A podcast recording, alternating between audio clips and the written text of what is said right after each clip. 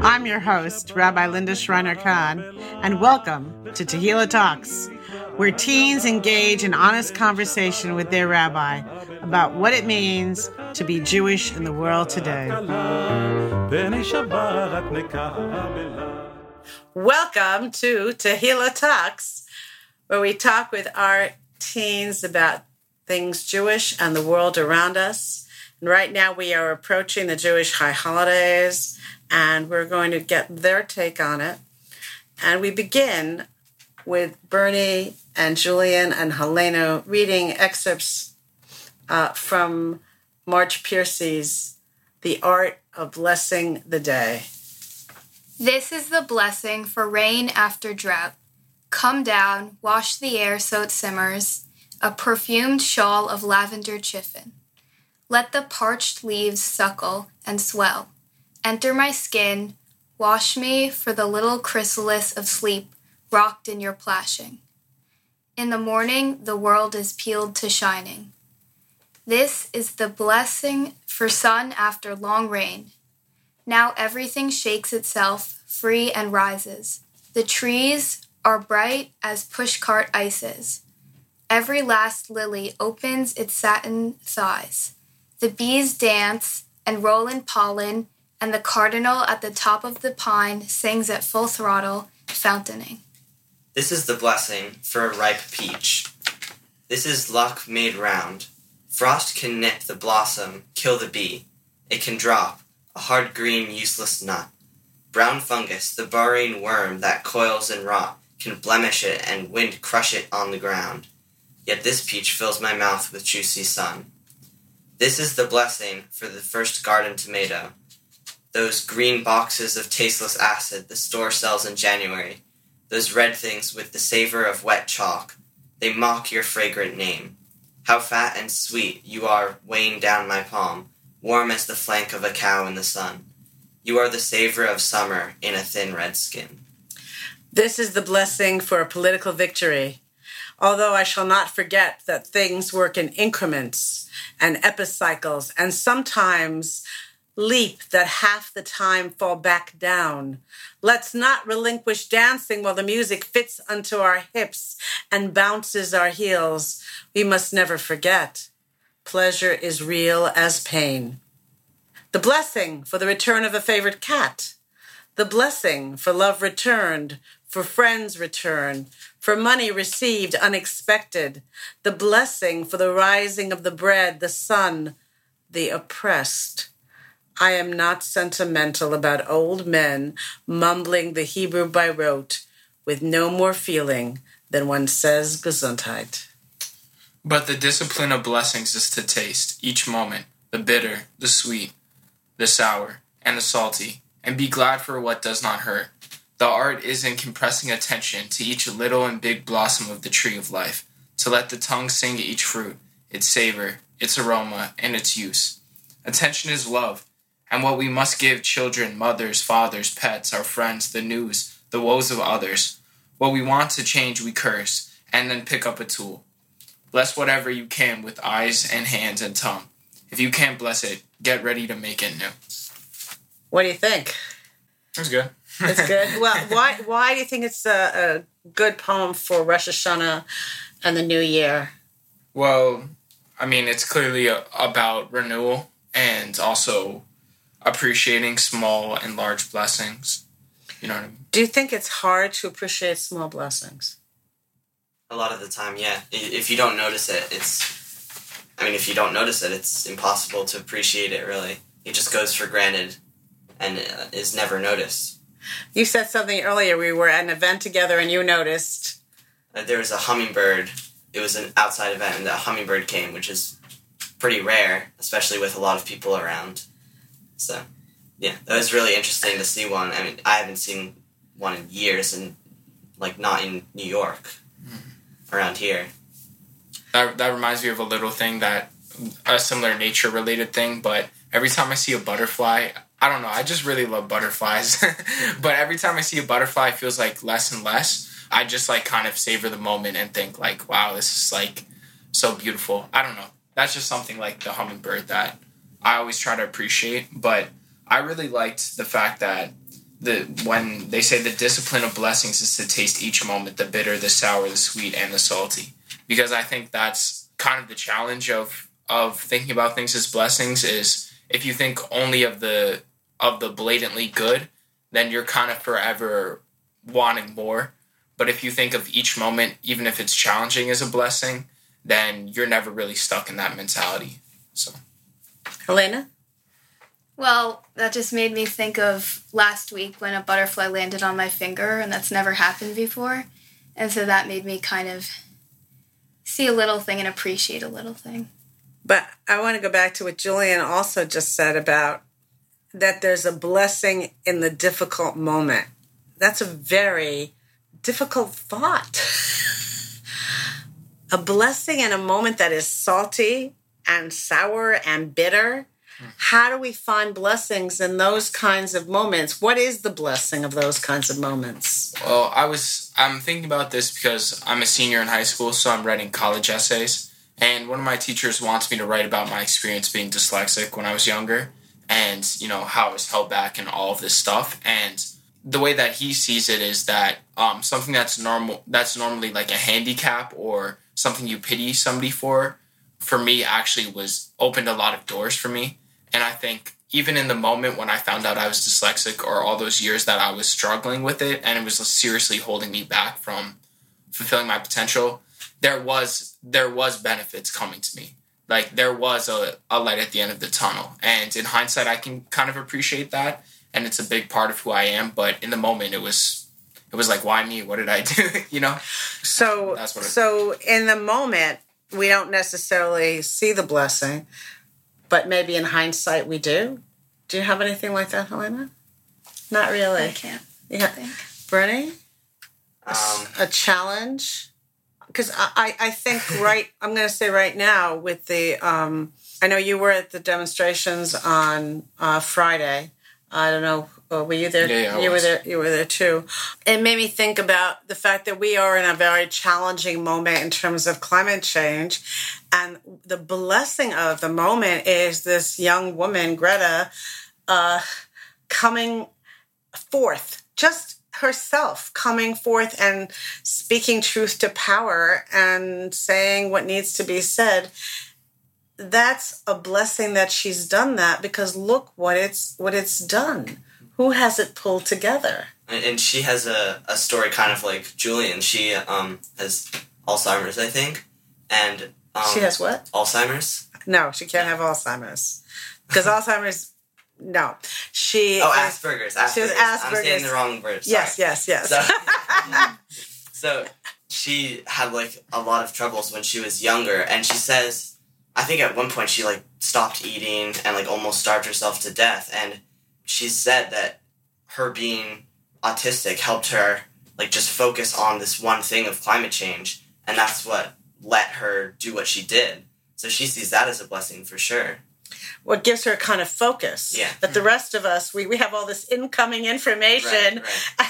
and our ability to focus is more difficult yeah Yeah, I, I feel like I have a lot of good examples of this actually, but um, like I said, being a senior, um, it's kind of made me appreciate things about the last three years that were really that felt very negative when I experienced them.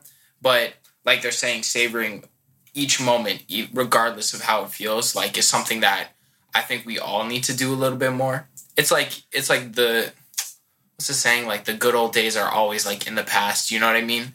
Like even though school was challenging, I still had like the support of my friends and like we had all these we made all these great memories despite the challenges and that's what I really think about when I think back on that moment. Like So- it's always the it's so the- always the positive things that so- I think back on. so here's the question though because you know uh, it's especially true when bad things happen or when we suffer losses that we tend to look backward and say oh if only i'd appreciated that moment when it were happening as opposed to appreciating it when it's happening.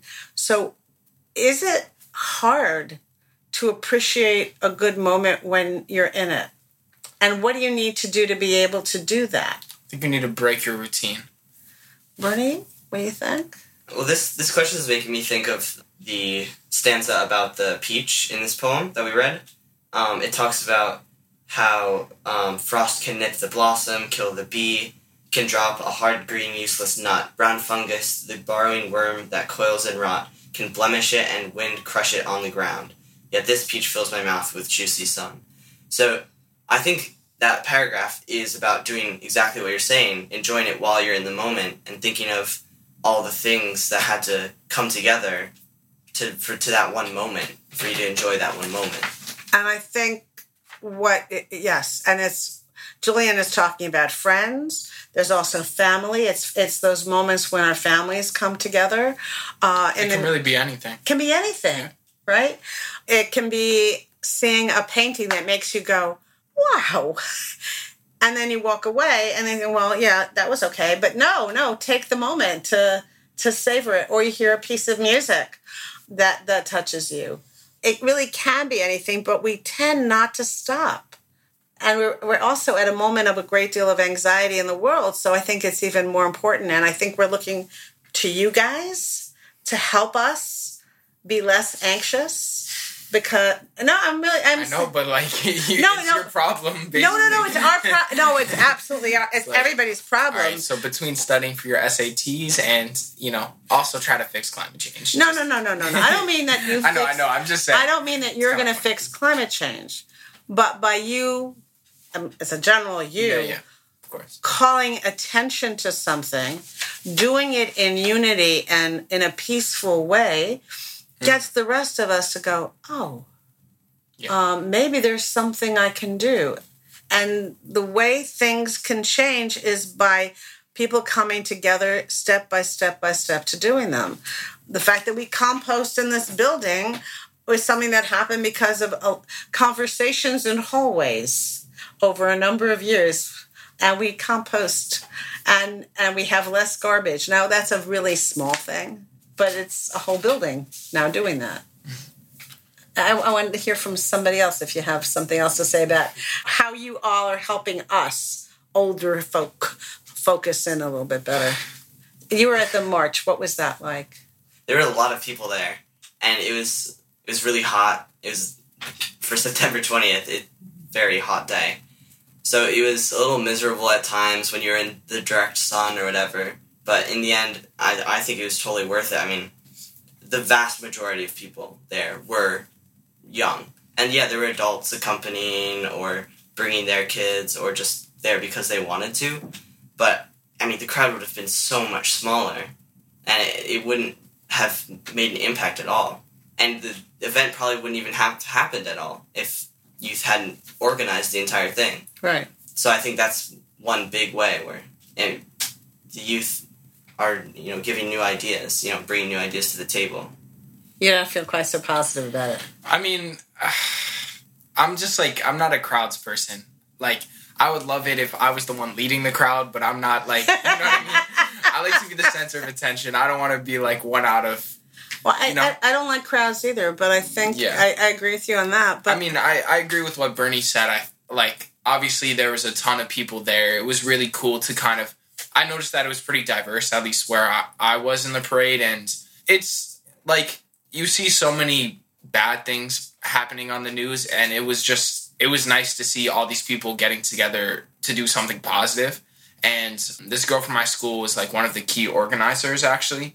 And you know, just knowing her and like how intelligent she is, and all the different things that she's been doing without recognition.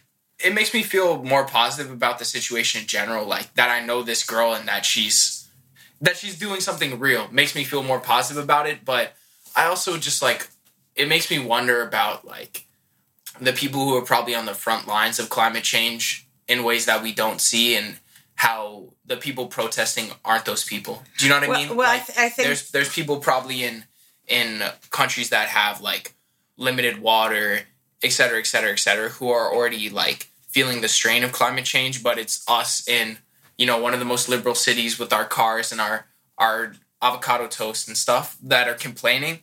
I don't know. That I, that's nobody's fault. That's not the fault of the people protesting. I'm just saying that like you have to keep in mind that you're also representing people who aren't there by right and it's and it's Know what I bigger mean? it's bigger than you and but the fact is it was something that happened all over the world on that day which was pretty Yeah. big Yeah. for me this notion of coming so that's the political vic- victory right you, you pleasure is as real as pain Mm. uh, so it, to me that's that moment of the coming together the coming together with a positive message not a negative one that together if we work together we can do something different bringing it smaller and and more particular and more personal so rosh hashanah is thought of as the birthday of the world the head of the year a chance to start again uh, followed by yom kippur which is a time of taking inventory and I know that when I was a kid, and we read the Al Chaitz, and in that in my in in my machzor, it had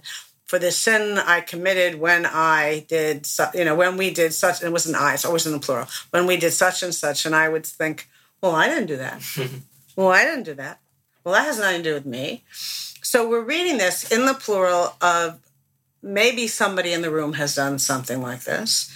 And the word sin is a complicated word. But if we think of the ways in which we've missed the mark, which is a better uh, translation, I think, in the past year, most of those are about communication. Most of them are about how we've missed the mark in the way we communicate with one another. And how do we reflect on that? And how do we improve that when we have such a complex web of communication right now? I mean, I want to know what do you use to communicate with? What are you on? Well, I know that I'm mostly texting people, not as much calling, but it's So you text. Do you do Instagram? no, Okay. So you text, no Facebook sometimes. sometimes, and not so much phone calling, and email, not hardly at all. For school. For school. Bernie, what do you use? Pretty similar. I email for school, uh, text with my family for pickup or whatever, my, my friends. Um, I have Facebook for like one specific Facebook group that I wanted to join. But yeah, really, that's it. How often do you pick up the phone and call somebody?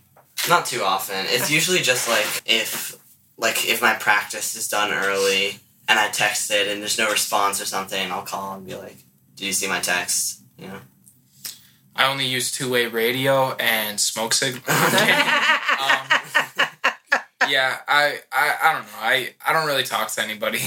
like I text a little bit. I'm not big on social media. I'm too like I don't have enough like what's the word for it? I don't have enough um what's the, uh, I was gonna use a Yiddish word, whatever. Yeah, I just don't have the like time for that or the self esteem or the the willpower. I don't know, but um yeah, I think just to go back to the theme of communication and the high holy days, that's something I noticed when I was younger a lot because the holy the high holy days were the time when Judaism like most came into my life most intensely. So I knew that that's what my mom was really getting out of it, like seeing how hard she worked, how how stressed she could be at times, like the fact that she was sitting there for a whole day and kind of just thinking and like you know taking a mental inventory and how important that is. The older I get, like the harder that becomes, sort of. So I that's something I've always associated Judaism with as a result. But I think as as our lives kind of get more and more intertwined and complicated, I think that element of conscientiousness is like more and more important, basically. Communication. Do you think you ever miss the mark with the way you communicate? Yes, I do. I think that, well, if you look at all my phone calls, they're t- between two and ten seconds. Like, and then, well, when I get home, it's like, I don't know how to describe it. It's like I'm more focused on doing my own thing rather than maybe sitting down at the dinner table and talking to everyone about their day. I'm going to a room and studying and eating on my own. But going back to what Julian was saying about well, going to service on either like Yom Kippur or Rosh Hashanah, I remember always coming in, maybe feeling a little stressed about all the work I have, or maybe it's something else, but then using that as a space to reflect and take a step back. And then I always remember leaving the service, kind of more calm and kind of just happier. Mm-hmm. I guess for me, my sister recently left for college this year, and you know, before she left, we were all like, "Oh, we're gonna keep in touch. I'll text you, you know, FaceTime once a week or whatever." But it's really hard once you know school hits you. It's really hard to carve out the time and say, "Oh, maybe I should just text my sister." Or, hey, are you busy right now or whatever? So, I guess I, I should be working more on that. And to my credit, it's not like she's trying too hard either. You know, she's not texting me. but I guess yeah, it would be nice if we talked more. Um, and I'm actually going to see her this upcoming week. We're going up to Montreal. That's where she's in college. So I'm excited for that. Yeah, just a little last thing, but um, one thing I always try to do is like talk to my parents. You know what I mean? Because a lot of the time I'm ho- like, if once I get home, I'm either like taking a nap, frantically doing homework, or procrastinating. There's only those three options. There's not a, like, there's only three activities for me. But um, I do try And to. eating doesn't fall in there. Oh yeah, I mean, I guess that's like 15 minutes maybe. That's but procrastinating. yeah, that's involved in procrastinating technically. But anyway, um, I always think to myself like, you know, I could just put this homework off for like 20 minutes and go talk to my dad and find out how his day was and just have a conversation with him because like I mentioned about my friends, at the end of the day, like you kind of think back on those moments versus the 20 minutes you would have spent, you know, doing your homework and that's this is a little bit off topic, but maybe somebody listening to this will know what I'm talking about. But The Sopranos, the TV show, if you know me, you know that I really like this show. But um, kind of the main point of the show at the end of the day is that the main character realizes that you have to appreciate the the positive moments as you live life, or there's really no point. You know what I mean? So that's when I watched that show. That that was something that really resonated with me, and I try to do that more. So that's that's about gratitude. That's really about gratitude, and and I think as much as we may, and I'm really glad you said what you said, Helena, about feeling a little lighter when you leave shul, because that's the hope for the, for Yom Kippur. Yom, we were talking about this last night at Slichot that um, there are two kinds of fasts. There's a, a a fast that's a fast of mourning and a white fast. So for Tisha B'av, it's a it's a dark fast. Uh, you sit on the floor. You read Echa. It's I was unaware of this distinction. I know. Well, know, but I, I'm, all, this, all these little things in Judaism are just the funniest. well, well, let me just let me clarify because that's about the destruction of the temple, and you're really like you're supposed to be really intensely in mourning, and it's the same kind of mourning as when you lose somebody in your family. It's sackcloth and ashes sitting on the floor, grieving. The fast that we do on Yom Kippur is called it's called a white fast. it's more fun. It's not that it's fun; it's to open you up. And there was a tradition in the 1950s. I was not uh, of having dance parties at after people uh, ate after the end of the fast because it was Nobody got nauseous. There. well they ate and then they and then they had a party This, was, and it this was, was the height of fun in the 1950s. well I, but you eat but- and then you dance. no, but it, you know, there was Yeah, in some communities that was a tradition, uh, not in any that I belong to uh, or Yeah. growing up, but It's but more it upbeat and more upbeat and more just it makes peachy sense because you're you're like getting rid of all of your sins. Why not? yeah, You know, celebrate. Seems like a good celebrate? deal, Yeah, you know? exactly. It's uh, yeah, it's it has that that that lightness and and what I pointed out to people and this is a uh, kabbalistic connection and I don't, bet you're not going to catch this but I'll ask anyway. Uh, which holiday if I say Yom Kippurim do you hear in that phrase? Which other holiday? Other Jewish holiday? Yom HaKippurim. Purim. Yes. Oh, Ding ding ding ding ding. Yes. you stole Um, my answer. Purim, Purim. It so That's Purim we think of it as like it's this joyous celebration, and Classic. and we would never really connect it to Yom Kippur, but the Kabbalists said there's this connection of the celebratory after, and it's also after some darkness, there's some celebration. So I want to leave you with that thought. I, I like how some of the holidays are like party holidays.